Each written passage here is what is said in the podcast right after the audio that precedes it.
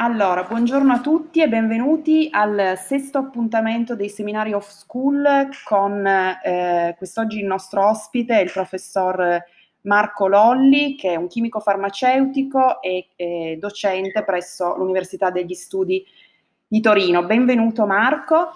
Buongiorno, buongiorno a tutti. Ehm, Oggi, eh, ecco, diciamo che mm, poi sarà come in tutti gli altri podcast, lasciamo lo spazio al nostro ospite per raccontarci e per raccontarsi. Eh, ma eh, l'incontro con Marco è un incontro speciale perché eh, lui non solo questa sera, eh, cioè diciamo nelle prossime sere, non questa sera, ma nelle prossime sere sarà con noi eh, per un incontro live, come abbiamo sempre fatto le altre volte, ma la cosa mh, particolare, diciamo, di questo incontro è che Marco eh, parteciperà eh, a un progetto di alternanza scuola-lavoro con un gruppo di nostri studenti, eh, dove proprio verranno affrontati temi, i temi che sono più vicini alla sua professione di chimico farmaceutico, quindi proprio l'idea che sta anche al centro di questo incontro, che è eh, il percorso che porta alla scoperta del farmaco, con un taglio non solo scientifico, ma anche diciamo sociale, politico, economico, che è un po' il taglio che hanno tutti i nostri incontri, no? Quindi quello di calare le professioni e le, eh, le competenze di ognuno di noi all'interno di un contesto un pochino più ampio per, per poter anche leggere la realtà da prospettive eh, diverse. Eh, non, non, voglio togliere altro tempo al, a, al professore e quindi eh, gli rivolgo le solite tre domande, le nostre mitiche tre domande eh, cosa hai fatto, cosa fai e cosa farai per consentirgli di eh, appunto farci sapere, diciamo, far condividere con noi la sua interpretazione della realtà a partire proprio dalla sua eh, esperienza lavorativa e di ricerca. Sì, eh, no, grazie, io sono molto contento di, di, di, questa opportunità perché io per lavoro io sono un chimico farmaceutico e perciò dico anche cos'è un chimico farmaceutico, veramente. Certo. E fra le varie mie sfaccettature professionali io parlo tantissimo di, dei, dei, nostri progetti di ricerca con i finanziatori, ehm, con i colleghi e così via, quindi è tutto molto un spiegare, però non ho mai avuto l'occasione, ne ragionavo ieri sera, di, di guardare e di, di, rispondere a queste domande che poi sono più personali, che hanno a che fare sulla propria vita. Eh, no? Poi c'è un momento in cui tu sei un chimico farmaceutico, sei anche qualcos'altro, però la, il tuo lavoro diventa anche un po' parte di te. Quindi mi fa molto piacere un po' anche rivedermi, no? insomma, fare, fermarmi un attimo vedere. Allora, giusto una definizione, eh, chimico farmaceutico, la chimica farmaceutica è una branca della chimica molto vicina alla chimica organica, quindi io sono un chimico organico di formazione, e, eh, però è, una, è, molto anche vicina alla biochimica, quindi a, alla farmacologia, quindi è il nesso, diciamo, tra la chimica relativa alla molecola e quello che la molecola fa in un sistema vivente quindi ha a che fare con tutte le molecole biologicamente attive, cioè tutto quello che fa una molecola in un sistema biologico, possa essere un'attività, quindi un farmaco, un'attività biologica, quindi un'attività terapeutica, ma anche il metabolismo, anche l'escrezione, anche... quindi tutto quello che diciamo è una, una, una, è allo spartiacque con la parte bio. Quindi un chimico farmaceutico eh, deve essere in grado di avere delle fortissime, eh, se formato bene, fortissime basi di chimica organica, quindi deve leggere la molecola. Allora, una delle cose che io dico sempre ai miei studenti è che la chimica è un po' come la musica, no? Cioè una molecola la leggi come leggi uno spartito. Quindi non è che un buon musicista eh, sa, la, sa anche a memoria, però un musicista legge lo spartito e un buon chimico legge la molecola quindi estrae dalla molecola delle proprietà e queste proprietà poi nella parte del chimico farmaceutico sono dirette a, a capire se questa molecola può essere attiva, se questa molecola può essere biologicamente attiva, come parla col suo target biologico se può essere tossica, se può essere escreta e così via. Nel fare questo poi cosa fa? Si contamina, quindi si contamina perché deve parlare col biochimico, e poi deve parlare col farmacologo, e poi deve parlare col cristallografo, certo. e poi deve parlare con, con eh, il modellista molecolare che è quello, eh, lui o lei, che eh, a volte è un farmaceutico stesso, un modellista molecolare, che simula al computer eh, in silico l'attività della molecola, binding si dice, cioè come la molecola si lega all'enzima, per esempio, che è il suo target.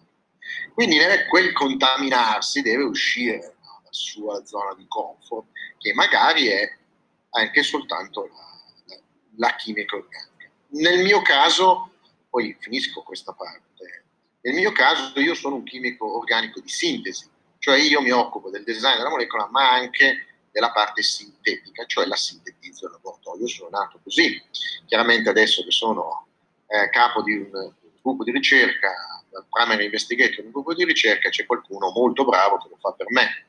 Però, eh, perché chiaramente nel salire eh, una delle cose che si fa è tutorare, trasferire la conoscenza. Quindi anche nei giovani, adesso qua sto un po' uscendo, già cominciamo questa professoressa Albertana a uscire dal seminario, però il concetto di tutoraggio, che noi lo vediamo come no, all'università anche c'è un po' il, un po' il concetto di baronaggio, quello è una roba super certo. negativa, perché il barone tende a possedere il proprio sottoposto, ma invece è molto sano avere dei tutor e nella carriera di ognuno di noi, quindi cosa ho fatto ieri? Cosa ho fatto ieri? Ho cercato di colmare la mia ignoranza, questo un po' fondamentalmente. No? E l'ho fatto come? Studiando, questo male, però soprattutto, soprattutto eh, eh, cercando di eh, affiancandomi a persone pazzesche. Questa è una roba... I maestri, i maestri. I maestri. Certo. Questa roba qua è stata, è una roba che, che non c'è più il concetto, ma il maestro nella tua vita, chi è? è un tuo compagno che magari, che so io, calcia il pallone meglio di te, dice ma cavolo, guarda come fa, guarda come arrota la palla, no? lo copio. E, ehm, ed è anche un tuo collega, è uno più avanti, è uno che si prende il carico di farti da tutor, certo. cioè ti aiuta nel percorso. Un'idea secondo me forte è il, l'allenatore. Un buon mm-hmm. allenatore e infatti con i ragazzi parleremo di basket anche, no? c'è stato Michael Jordan, il famoso documentario che è girato, bellissimo. Jackson, che è il suo allenatore, lo abbraccia a Michael Jordan nell'ultima partita, quella che poi l'ha chiuso, lo abbraccia e ha detto ce l'hai fatta. Quello è il ruolo dell'allenatore, no? È uno che gioca e ti permette, ti mette nelle condizioni di giocare al tuo meglio, di tirare fuori delle energie. Quindi questa cosa qua io la sento forte, ho avuto la fortuna di avere dei, eh, dei bei maestri che mi sono sempre scelto, ho avuto anche la fortuna di avere dei pessimi maestri, perché anche il pessimo maestro ti insegna a come non fare. Cioè io questa cosa non la farò mai, no? Questa è una cosa orrenda, certo, certo, no? certo. Giusto? O come anche gli studenti possono avere un buon professore che lo capiscono, che è un ottimo professore, e dice guarda questo professore che bravo che è, no? Come invece questo è un pessimo professore, professoressa, no? Quindi non, e quindi riconosco, quindi non è mai... Quindi e i maestri io personalmente mi sono sempre scelti e ho avuto la fortuna anche di, eh, come dire, anche di essere, di permettermi di, di, di permettergli di aiutarmi a crescere. Questa cosa è successa, quindi dopo la studio ho viaggiato, sono stato negli Stati Uniti un anno, sono stato in vari posti, ho fatto, sono, ho fatto una carriera abbastanza tipica, l'ho fatto nell'industria all'Istituto Mario Negri, poi sono andato alla Bracco, industria chimica, sono andato in Ohio, in Wisconsin, negli Stati Uniti, poi sono tornato, Novara e poi Torino, dove adesso attualmente ho fatto il concorso con sono associato e dove ho questo gruppo di ricerca con la professoressa Boschi che contiene dei giovani di grande talento, i giovani migliori gli si accudisce, gli si aiuta a coprire le proprie debolezze per crescere. Questo è il mio stato il mio percorso. Ed è un percorso, vedevo ieri, e poi arriviamo a cosa faccio adesso, cioè eh, c'è una bella intervista di, di Galimberti, io la cito mm-hmm. sempre, no, eh, con i miei studenti su un post, poi magari lo posso, posso mandare, le posso mandare il link. e, ehm, dove la felicità secondo i greci, io pessimo studente e quindi diciamo cito Galimberti e basta, e comunque la buona riuscita del tuo demone, no? Qual è il tuo demone? Cosa sei?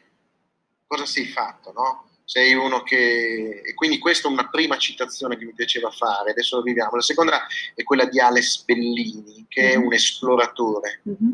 Eh, è un esploratore e lui ha attraversato l'Atlantico a remi, ha attraversato il Pacifico okay. a remi.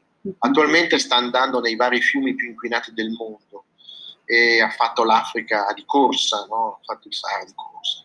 Quindi lui dice, io sono un esploratore per vocazione. Sono stato esploratore da sempre, lui dice.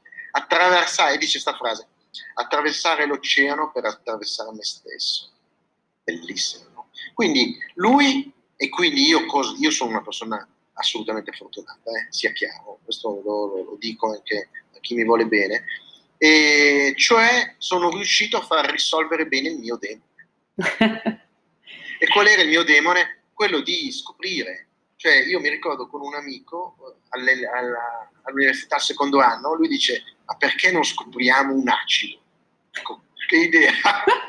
non sapevamo neanche cos'era un acido. Ma scopriamo un acido. Eh, No, a me veniva in mente una cosa mentre parlavi prima perché hai fatto quel paragone con, eh, con la lettura dello spartito. Io sono una musicista, quindi ovviamente mi è subito eh. venuto... Eh, no, io dovessi dire un, uh, la dote di un grande maestro è quella non di insegnarti a leggere lo spartito, ma di insegnarti a vedere cosa c'è dietro allo spartito, no? Come quando tu dici a estrarre dalla molecola tutte le informazioni, eccetera, perché una volta che tu hai tutto il quadro completo, cioè sai che lì c'è un do che dura così, che va lì, che c'è la legatura, che, che sai la tonalità, sai, sai, tutto, ma non basta, perché altrimenti saremmo tutti dei grandi musicisti. Basta, okay? c'è, c'è la fantasia, c'è l'idea, la, la curiosità, secondo me ci sono tanti aspetti che certo dipendono un po' dal carattere di, di, ciascuno di noi, però dipendono anche tanto dagli incontri che facciamo.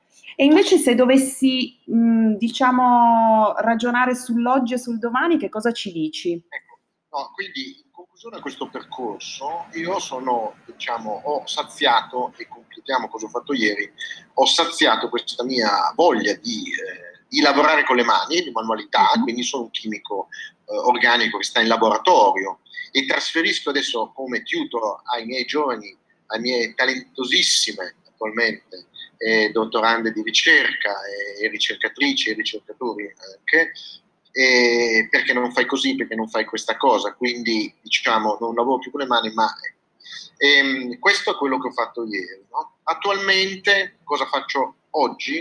Ecco, allora, cosa faccio oggi? Beh, una delle cose che mi è venuta è l'ignorante perché fondamentalmente no, mai come 30 anni fa, mai come 30 anni fa, però rendo conto che tu fai un percorso di crescita pazzesco, fai viaggi, no, eh, di professor, quello che è, effettivamente sei enormemente migliorato, però c'è ancora un enorme mondo, mondo, un mondo no? anzi più scopri e più scopriresti. E peggio no? è.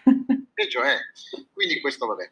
E la cosa che invece io vorrei fare, eh, attualmente, vabbè, eh, io ho fatto una carriera anche abbastanza eh, un po' fuori, cioè io sono, sono, nato nell'azienda, quindi io ho un piede, ho un piede aziendale, cioè non sono un accademico puro che è nato all'università, quindi io so cos'è il mercato, ma io sono, sono formato anche un po' lì.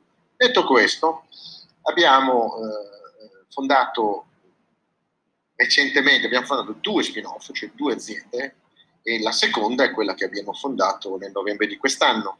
Questo per, perché abbiamo delle buone ragioni per portare una molecola fino all'uomo. Quindi siamo abbastanza avanti e le applicazioni sono, come, abbiamo, come diremo, poi avremo occasione, eh, leucemia mieloide acuta che è assolutamente un clinical need. Questa è una delle domande che affronteremo con, i, con, i, con gli studenti del vostro CE. Cos'è un clinical need? Cioè dov'è che devo lavorare? Cioè dove c'è bisogno di lavorare? Cioè, ecco, la leucemia mieloide acuta che ha una, un'aspettativa di vita molto bassa, sui 5 anni, è un clinical need, bisogna trovare delle cure. E l'altra, antivirale dello spettro.